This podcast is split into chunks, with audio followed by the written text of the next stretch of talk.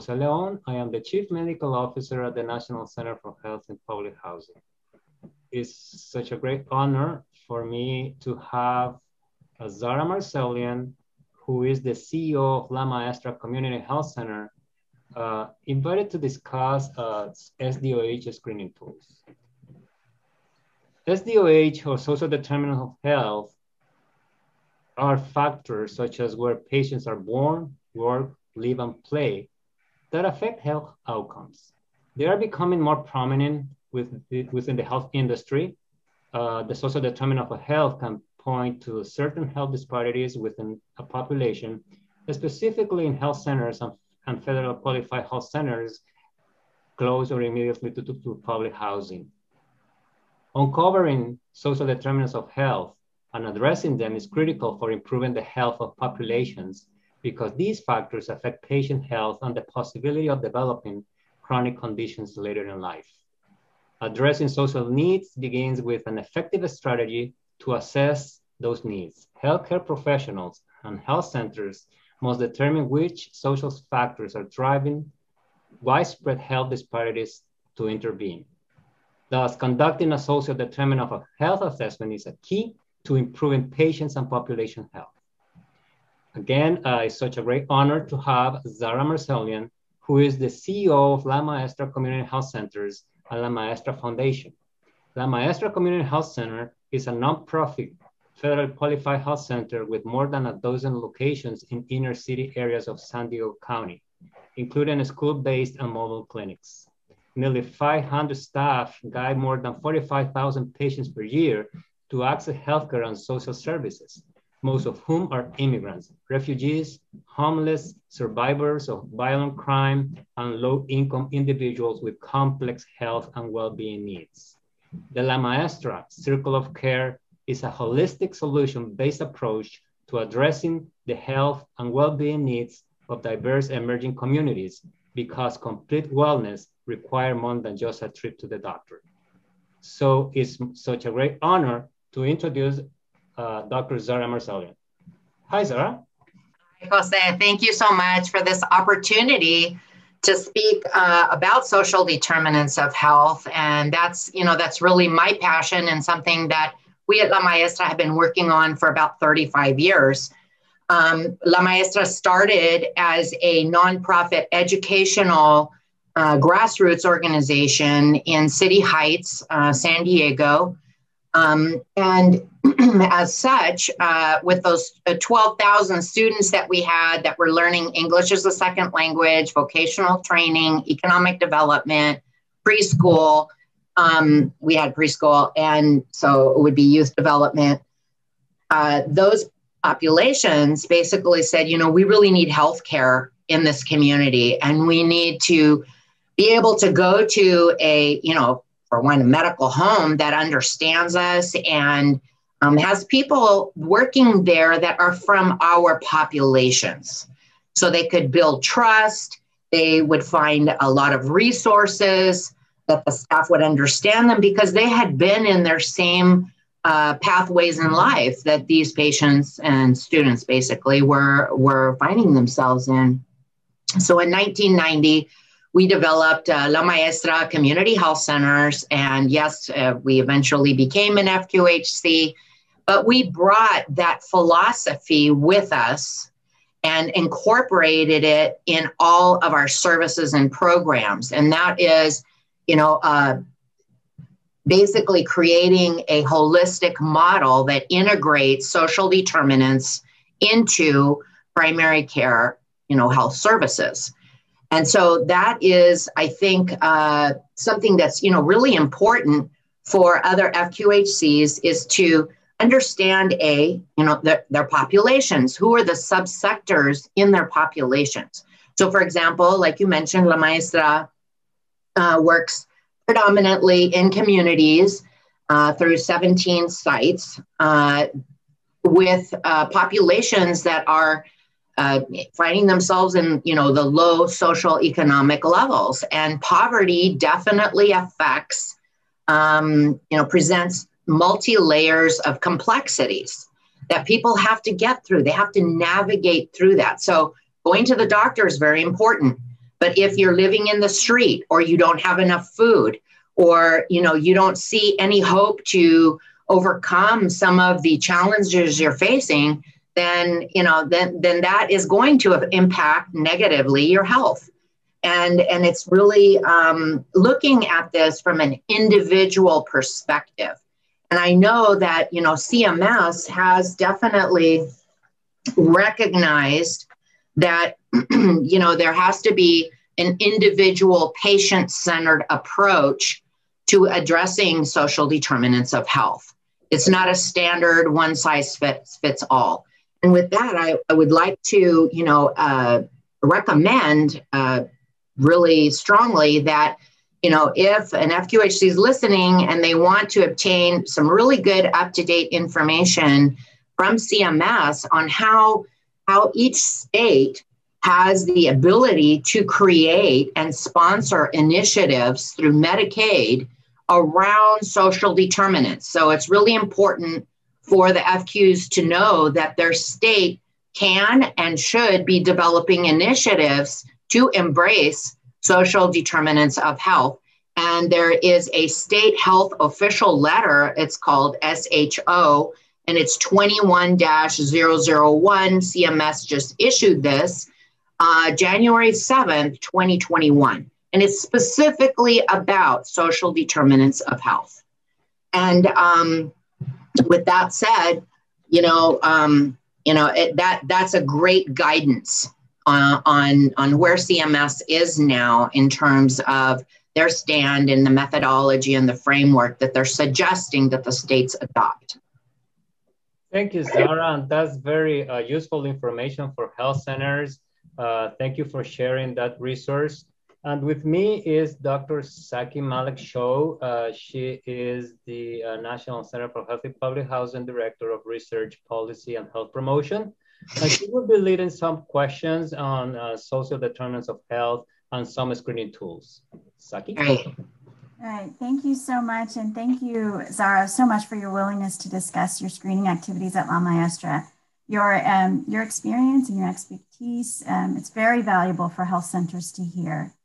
So, the primary purpose of our conversation is to discuss your uh, SDOH screening journey. Um, as, you're, as you are aware, and as you mentioned, there are several standardized screening tools that are available to health centers for them to use, such as PRAPARE, such as Accountable, Accountable Health. But we know that you at La Maestra, you've developed your own screening tools based on the needs in your community. So we'd like to try and use our time today to discuss your process, the pros and the cons of these screening tools, the supplemental questions that you've developed to better serve your patients, um, some of the challenges that you faced in implementing the screening, and then any promising practices and advice that you can share with, with our audience. Um, so our, our first question is just to, to kind of take you back to your the beginning of your SDOH screening journey um, when when did you first start it, and what was available to you at the time? And and just can you talk about that beginning set stage? Sure. Um, you know, uh, I I would say that the you know when this began for us in terms of looking at social determinants uh, was before even we had the health center. So if you know if you can imagine, we're there with twelve thousand um, students who are applying and we're helping them apply for their amnesty and we're teaching them english and you know about history and vocational training and a lot of other services that basically are included under SDOH we had to keep track of wh- where we were referring people okay? Um, and and so that that was the first challenge. There wasn't enough capacity out in in society in our neighborhoods to to be able to refer you know for housing for food scarcity for economic development. And so that's why we responded to that need and created many of these programs ourselves. Um, and that's why you end with you know the la maestra circle of care. Uh, if you look at the circle of care you see uh, many different petals there on this you know big flower right and and you see all of the areas uh, that are non-medical. Okay, so economic uh, development, housing, youth development, food scarcity, uh, legal, immigration, um, victim services, and on and on. That's the reason why. If there were plenty of places for us to refer to, we would not have had the need to develop these programs. Um, that doesn't mean that we don't have a host of collaborating partners through a robust network we developed over 35 years through multi sectors, right? So we work very closely with affordable housing in San Diego, Section 8, um, shelters, transitional housing. In fact, we run transitional housing as well. Um, and, and that's just one, one sector I'm giving an example. So we do know which programs are open for which kinds of housing to which kinds of uh, you know people that meet the eligibility criteria. And and still you're left with a lot of people that that don't qualify for those programs and still are left homeless or in the car community or multifamily sharing a you know two bedroom apartment. Uh, and you know all uh, a lot of other substandard housing and we know that housing is a huge shortage there in San Diego. But that's why it's important to build that collaborative of whatever agencies are out there that are specializing in that sector where you need to send your patients, right? Um, so that that's something that we learned, and you know, not only did we develop a lot of these services, but we still have MOUs, BAAs with um, outside agencies that you know specialize in those sectors for social services. Yeah, you know, that's one of the um, one of the biggest challenges that we've heard from other health centers. The the problem with screening for all of these social risks is the need to have resources in the community to refer patients to, and um, and sometimes in some communities there isn't a robust network of social service agencies or organizations that can provide that type of, of um, care, whatever it may be, for their patients. So, um, how have you all at La Maestra kind of cat- categorized all of these uh, individuals and these organizations and kind of created a system where you know who to refer to and how you how you push patients out or not push patients out but refer patients to these, these different organizations it, well it's definitely a very coordinated effort that we continue to learn every day okay um, it's building those linkages. And a lot of what we're talking about in terms of building relationships, collaborations across sectors, not just in the healthcare field, um, speaks to what I think is social, you know, social capital. How, how do we um, make available those resources to our patients that we might be providing internally and and bridging to outside agencies. And that involves, you know, meeting those other agencies, establishing collaborative, you know, agreements and, and getting a true understanding of what the eligibility criteria is of those agencies. Because the, you know, uh, I think a good advice is, you know, be careful not to overpromise and and give the impression when you're asking all these questions from patients, what are your needs and what are your needs? It kind of implies that you have the answer to those needs. So our staff will then, you know, put these kinds of, you know, disclaimers there, like, you know, we understand that housing is really scarce in San Diego. And, you know, there are different programs that do open up. And while we might not have a solution for you finding appropriate housing at the moment, we can certainly put you on a waiting list so when we find out about, you know, new programs through other partners, we definitely will give you a call. So that way it doesn't lead people to think that just because they're giving you the, you know, all the information about their needs that you at the health center are going to be able to fill all those needs, right? But it in a way you're you're able to capture uh, capture this data.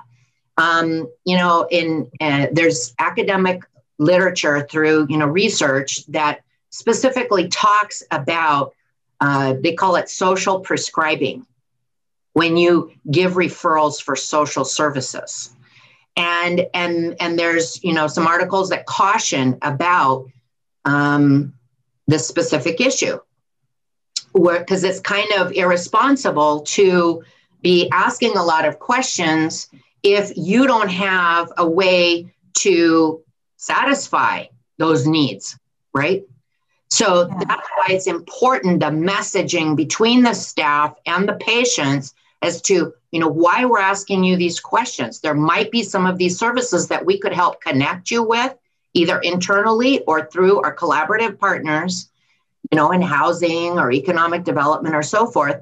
And we're and, and we really want to address your well-being. It's more of a holistic approach.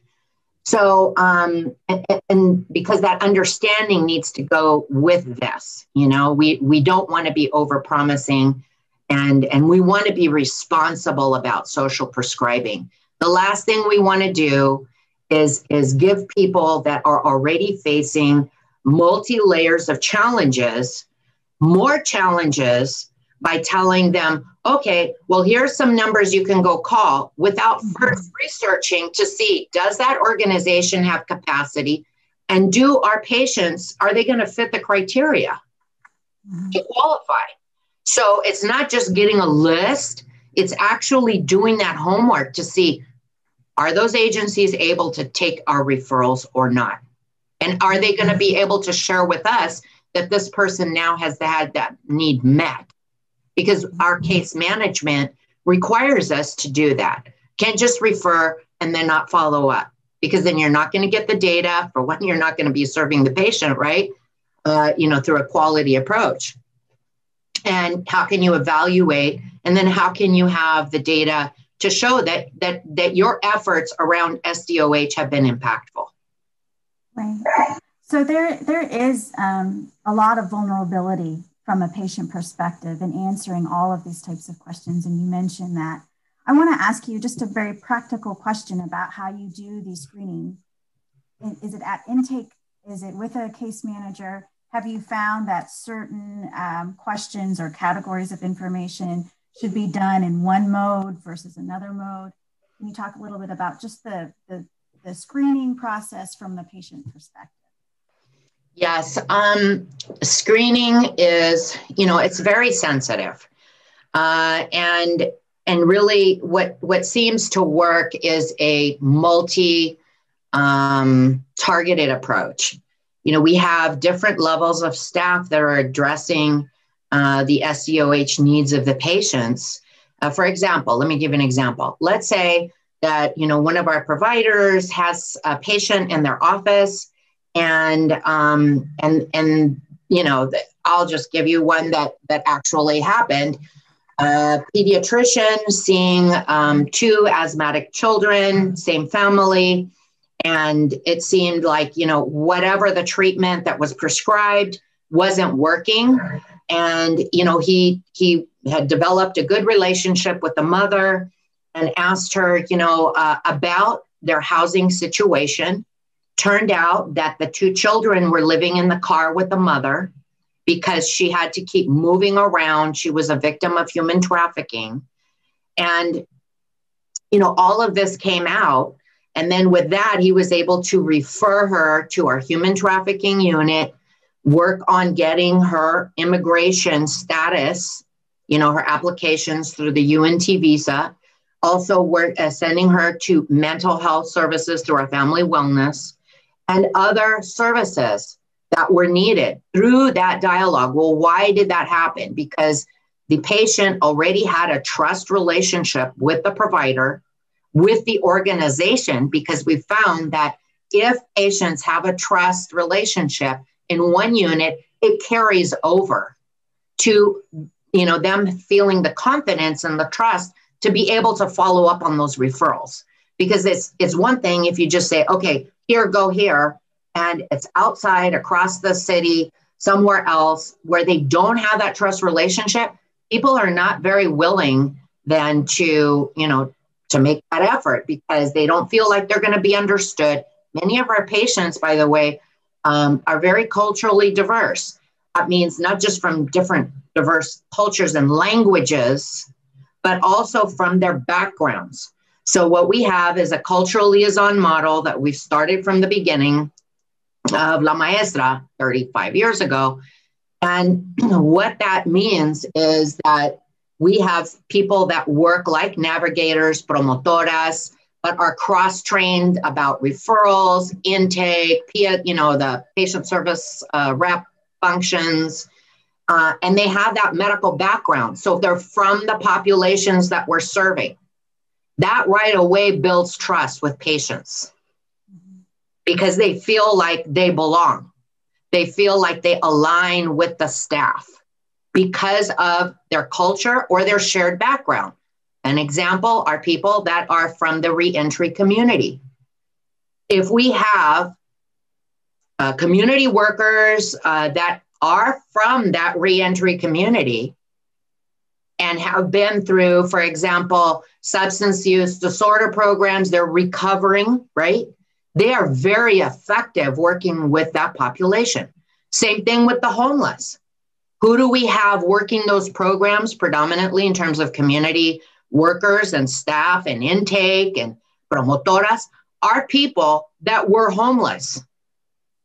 So, right away, that bond is there and that openness to take those, you know, that advice. So, staff alignment, cultural diversity and sensitivity is a must for that trust to develop. So, back to your question who is it in our organization that does that screening?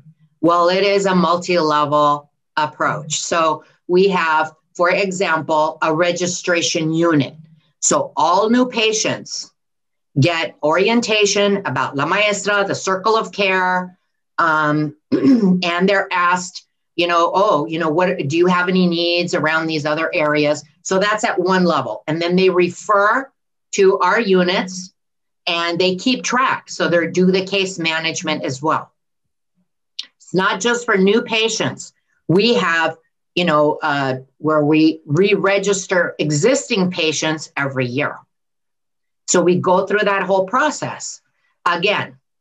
Now, that doesn't mean though that's the only place or the only staff that deal with screening for SDOH. It happens in the exam rooms as well, as example that I gave you with the pediatrician. In that case, he actually did a warm referral. He walked the patient over because the patient, when when she was relaying, the mother was relaying all of these very sensitive subjects. She was crying, she was emotional. So he walked her over to where she needed to go. Other cases, our providers will call the directors of those other units. They will walk over and get the patient. Where that doctor or provider is recording this information is in our uh, i2iTracks, which is uh, another software system that tracks and gathers data on chronic diseases and you know other issues that patients are having. Um, and that's, you know, again, this information will live in different systems that we have. Depends on which staff was doing the screening and what referrals did they do, and then who's going to case manage it. But that gives you a little idea about, you know, um, different levels of staff, all with that same philosophy of this patient is here today not just for their pediatric visit, but for the well being check. Yeah, so I have a couple of follow up questions. One is how how do you train and engage your staff so that they understand the circle of care and also um, so that they uh, uh uh, understand the importance of screening for SDOH. And then the second, after you answer that question, the second part is just um, when you have this different levels of staff doing different types of screening, how are you tra- tracking? So can you talk a little bit more about your ICEIU track, or I'm not sure if I'm getting that right. But the very first question is, is doing that kind of training to your staff. How do you do that? Well, we spend a lot of time with new staff on orientation. They'll go a whole day on orientation. We have different directors come in from these different programs in our circle of care that talk about why this program evolved, what's the purpose, and the and how does it tie to the overall mission of La Maestra. Mm-hmm. And so right away they understand the philosophy, that holistic integrated model philosophy. And and basically then they're able to see what is the purpose? What's the goal? Is to increase access to necessary services, right? there. And um, and then there's different mentoring and uh, reinforcing of that training every day on the job. Mm-hmm. Um, and we have, you know, our management teams meeting, our directors, uh, and, and, it's uh, it's it's interesting that, you know, we're always talking about uh, what are the needs that we're seeing, what are the trends, ongoing, not just on SDOH, but in general. And so, really, it's that it's that information that we're able to gather at all levels to then be able to think, okay, so where's where are the gaps still? What could we do better? It's always this quality check and evolving our program on a daily basis. It's not just we're implementing this and we're done. It's always reworking it. And when we get into the IT um, uh, part here of, of the questions, you'll see what I mean about this constant, um, continuous. It's it's really a living effort, you know, every day. So Zara, uh, how do you integrate those pieces of information that each of the providers or the staff collect? Uh, uh, if I get a new patient, a patient with diabetes or a pre-diabetic patient, and I uh, assess uh, uh, uh, food insecurity. but you have others, you know, probably assessing housing needs or others uh, assessing either the, the patient is insured or under, uh, I'm sorry, mm-hmm. uninsured or underinsured, or if the patient has any other social needs. How do you integrate all these uh, different pieces of information? Well, let's take somebody that is coming into our registration unit, right? And we're telling them about all these services, we're making appointments for them, uh, you know, in these different units. And, and then, for example, eligibility comes up, right? That they need help with eligibility. Well, then they're sent to the eligibility unit. The eligibility folks are talking to them, and sure enough, some other need's going to come up and they're going to feel more comfortable identifying that need, right? So they're getting their eligibility taken care of. It's implemented. All of that information is recorded in our EHR, right? And then um, whatever other referral that, you know, that around their needs is also documented. And I'll tell you how we were able to expand our EHR to encompass that information. So um, I guess the second question that that we were addressing here was like how did we start trying to capture all of this data, right? So we started years ago through a small grant that I got from Wells Fargo, but they wanted us to use um, Launchpad Salesforce, right? For our non medical uh, services. Well, what that meant was that we needed to design the fields that we wanted to be able to capture the data in, right?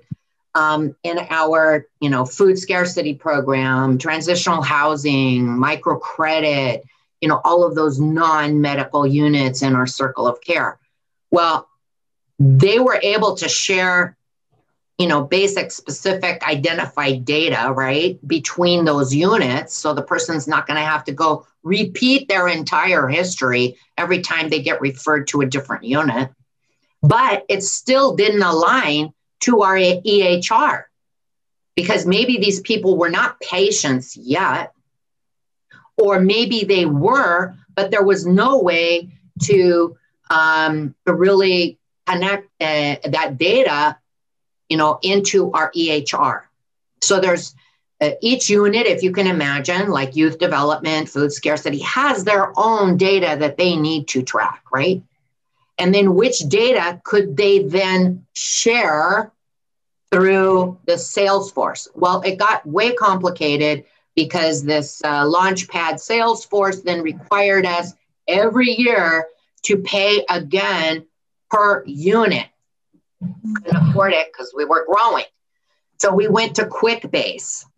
And then we were able to accomplish that through QuickBase, much better, more robust information, and it was secure. However, it required our providers to get off of their EHR, log into QuickBase, and be able to keep track of what that patient now has been referred to, addition additional stuff. Um, but it would never, it was like a dual entry system. And so what happens is that the providers and staff are so busy, they're not going to, you know, end up getting off that system and going on to another, uh, you know, like QuickBase, like in our case. So when PRAPARE came along, um, we thought, well, this is a step closer. And um, and it was great. We were in the original pilot, you know, 2016, 17, I think it went live. The issue is it still didn't capture all of the other social determinants that we offer. So here we have QuickBase still going, and we knew we needed to find a way to be able to integrate that data through our EHR. And we kept working with our EHR is gen. We kept working with NextGen, explaining to them the different um, the different tracks people could be on. So, for example, let's say our outreach workers were doing this fantastic job out there. Um, they would create these patient or client profiles because they weren't patients yet. And how do you push that data into NextGen if they're not yet a patient? Well, they will be, hopefully, but maybe they're not yet. So that was always our um, challenge. What we ended up doing, and and recently, was creating another practice under NextGen that is for our SDOH. So we had to buy the license and um, and you know create the practice. I think the whole thing together costs us forty five thousand dollars, and we're able to customize then the fields of data that we want to capture around all of the other social determinants that we offer, like immigration, legal services, you know, many other services, in addition to what generally is, is known to be SDOH because we know that if somebody's worried constantly about their immigration status, you know, pro- their anxiety and their depression is probably not going to get lower until they find some resolution. That is part of well being. Um, that's just an example. And um, now that has allowed us to be able to customize through SSRS it's a Microsoft program that allows us to customize the reports that are produced through NextGen or EHR instead of using the boxed standard reports. We can customize those. And that's what we've done to be able to run reports on SDOH and there be able to see okay, so could we make the case? Can we see that that our HEDIS numbers are are you know for quality are are much better? Why are they much better? Okay, let's look at the diabetics and let's let's look at our diabetic patients that have that chronic disease, they have hypertension, other things too, other, you know, challenges. And because they've now accessed health education, they've accessed our food pantry, they've um, you know learned through comprando rico y sano how to buy different you know ingredients through recipes that are going to lower their blood sugar. Okay, So, with all of these interventions, we have to be able to say, okay, what has really impacted and improved our HEDIS measures, right? From, from a FQHC perspective. It's very difficult to exactly identify and tie and, and show that correlation, that factor or that um, you know program really did it. No, it's a it's it's a combined effort, and and I think that uh, I mean we know that our HEDIS scores are really good compared to many of our sister clinics who do not offer SDOH. Let's say they don't have a food pantry, they don't have a robust health education, they don't have cultural liaisons. You know, they just provide the health services and that's it. So, um, so we're able to make those cases with our health uh, managed care plans and say, look, you you know you have certain incentive pools available to health centers that will you know that they can uh, obtain these extra incentive dollars because they're they're really performing well on their HEDIS measures and you know maybe some of that money could go towards this effort of coordination case management through the SDOH um, upgrading your system your EHR tailoring it to be able to capture SDOH data uh, and, and, that and that seems as close as we've been able to get to make the case. Zara, thank you so much. Uh, that is a, a great information, and the process is is complex. I, I mean, for somebody who is not familiar with uh, health centers and is listening to this uh, podcast, probably uh, they believe that the only thing that you have to do is just to have a, a screening questionnaire uh, embedded to your, to your uh, EHR and just go over some of the questions. I, it's my understanding based on what you're saying that this is a dynamic process, that everybody yes. is capturing different, different uh, uh, needs and based on the needs, the patients are referred to uh, community resources or resources already uh, uh, provided by, by La Maestra. So uh, based on, on, on, what you're saying, and this is just to clarify for those who are, again, who are not health centers or are not familiar with the health center uh, setting, uh, what you're saying is that basically it's not just to have someone, you know, or giving a questionnaire to a patient, a 100 question questionnaire, you know, and the patient gets tired of either checking or unchecking everything that they, they get, but it's just more like a dynamic process and an interpersonal process with, with, with your staff. Correct? Yes, and it's all it, correct. It's all built on that trust. So we found that the more, you know, the higher the frequency of interaction between the patient and the staff, any staff, the higher level of trust evolves. It's like any relationship, right? You work a relationship. So if they see our staff in different, you know, for different services, different units, they're more open to share information, right?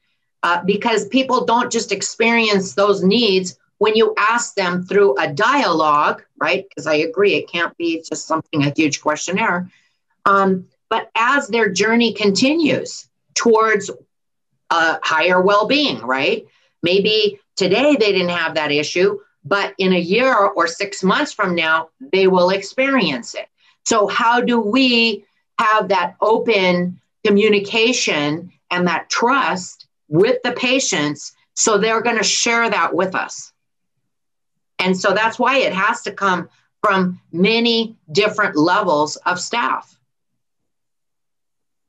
And everybody has to share that philosophy of, you know, this is uh, like a whole centered approach. You know, it's individual, but it's the whole person. It's not just one piece of their need, right? Um, and that I think needs to be a philosophy that is shared at every level of the organization and embraced, starting with the board of directors. You know, we've been blessed that our board, board of directors, you know, really understand these issues they themselves are from the communities we serve. And so they're very supportive. Uh, they've, you know, given us permission to, you know, to keep trying and to keep trying to find how to connect the, you know, the data and uh, and have these programs basically.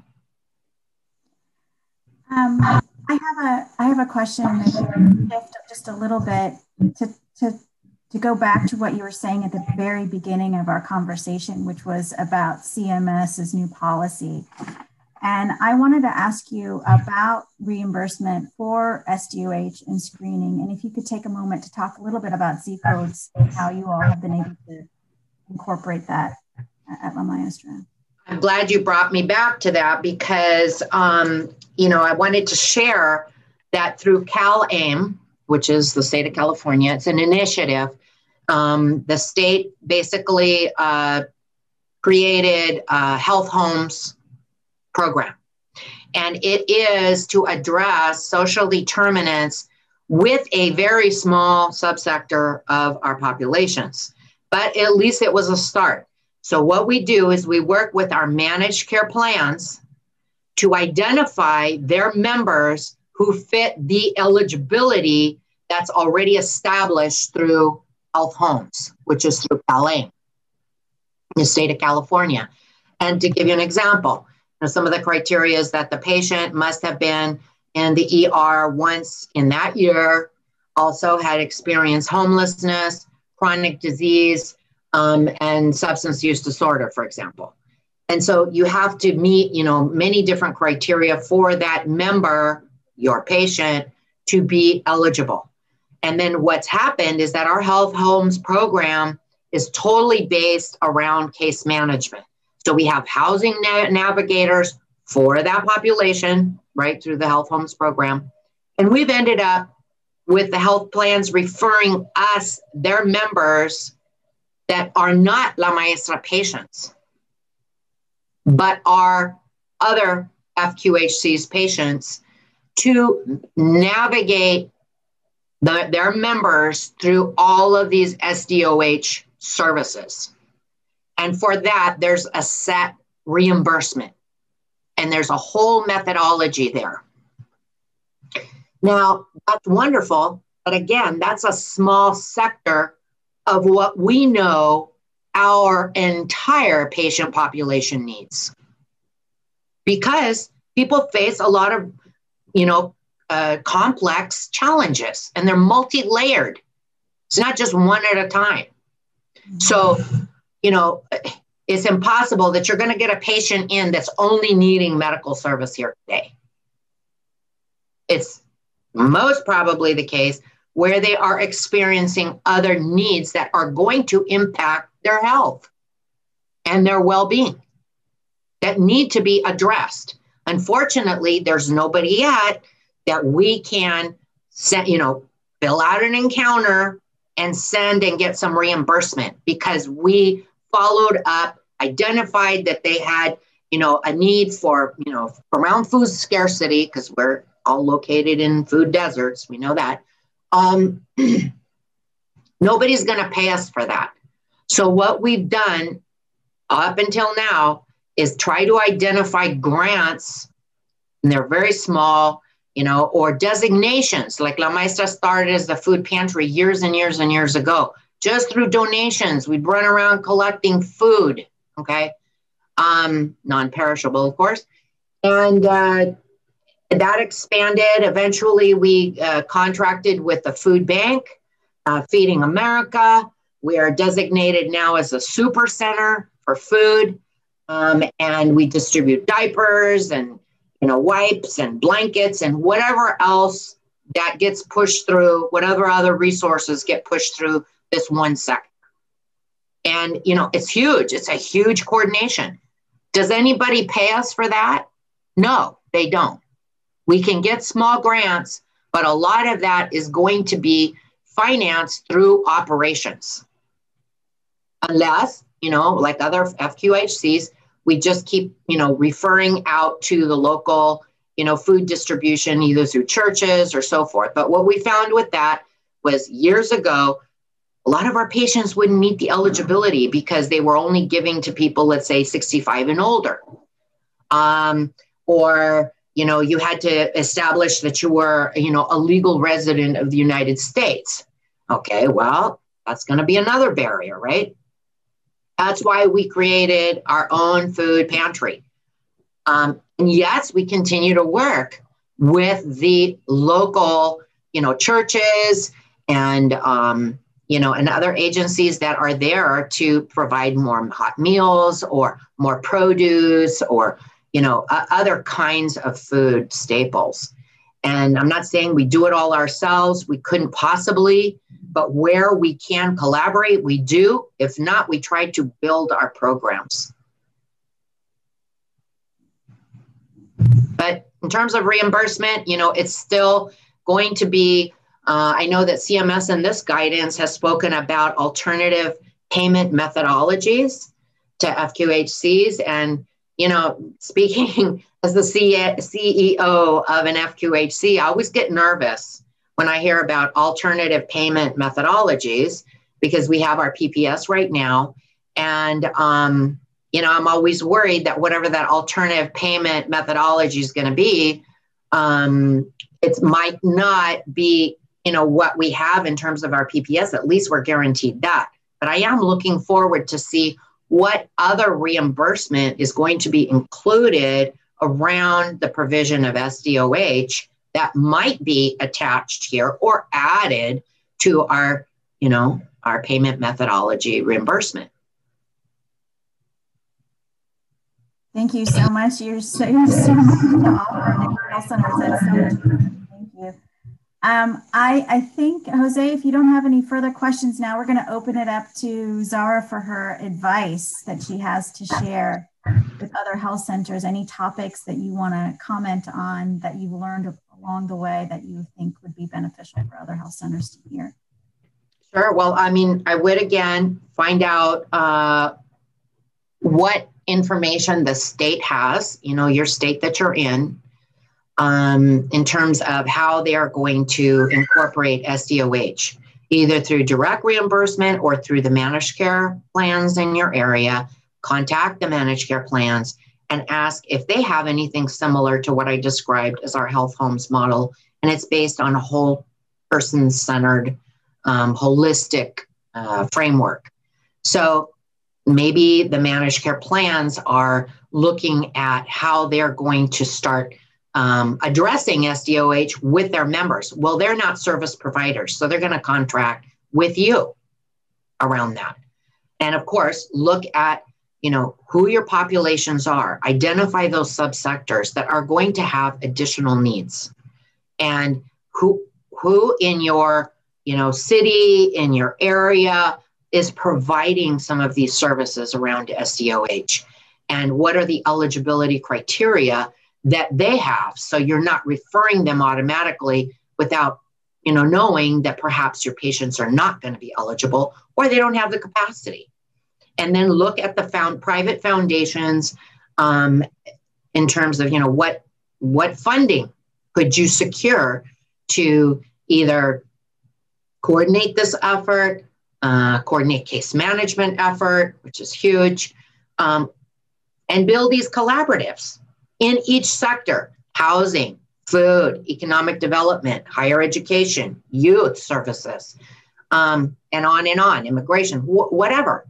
And and it's amazing how when you start looking outside the sector you can find like-minded like mission-driven um, organizations in those sectors that are more than willing to work with fqhcs and that's how you build that robust very resourceful collaborative network so if you can't provide those services through the fqhc how can you refer and track and case manage patients that you refer to your collaborating agencies.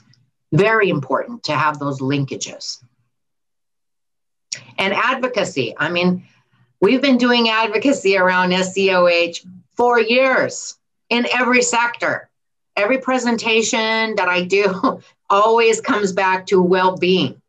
And, and how do you how, how can we as FQHCs contribute to our patients' well being, knowing that the communities we work with are very vulnerable, they're marginalized, they have a lot of health disparities. And how do we address those? Through a holistic, integrated model. We have a long way to go. La Maestra still will continue on with this um, daily uh, exploring and and tweaking the system and adding this and you know modifying that um, and tons of training with our staff. Thank you zara. I mean this has been very very uh, helpful on your experience the best practices and uh, and everything that you have done for many many years will be a great resource for health centers. Um, I'm not sure, uh, Saqi, do you have any extra questions for? Uh, I don't have anything else. Um, thank you so much, Zara. This has been extremely helpful and educational for myself, and I'm sure for all of the listeners that um, are, are, participating on the call too. So, oh, you're you're very welcome. And if you know, it, I, I I've been trying. I tried to do justice to each one of these, but you know, each one of these questions could be, you know, an hour long talk uh, just around, let's say, IT solutions and and our lessons learned, and you know how other FQHCs could on other systems, you know, kind of uh, try to replicate uh, this solution, for example, or or maybe they have other issues that are going to interfere with that. What are some workarounds, you know, that they could uh, that they could try?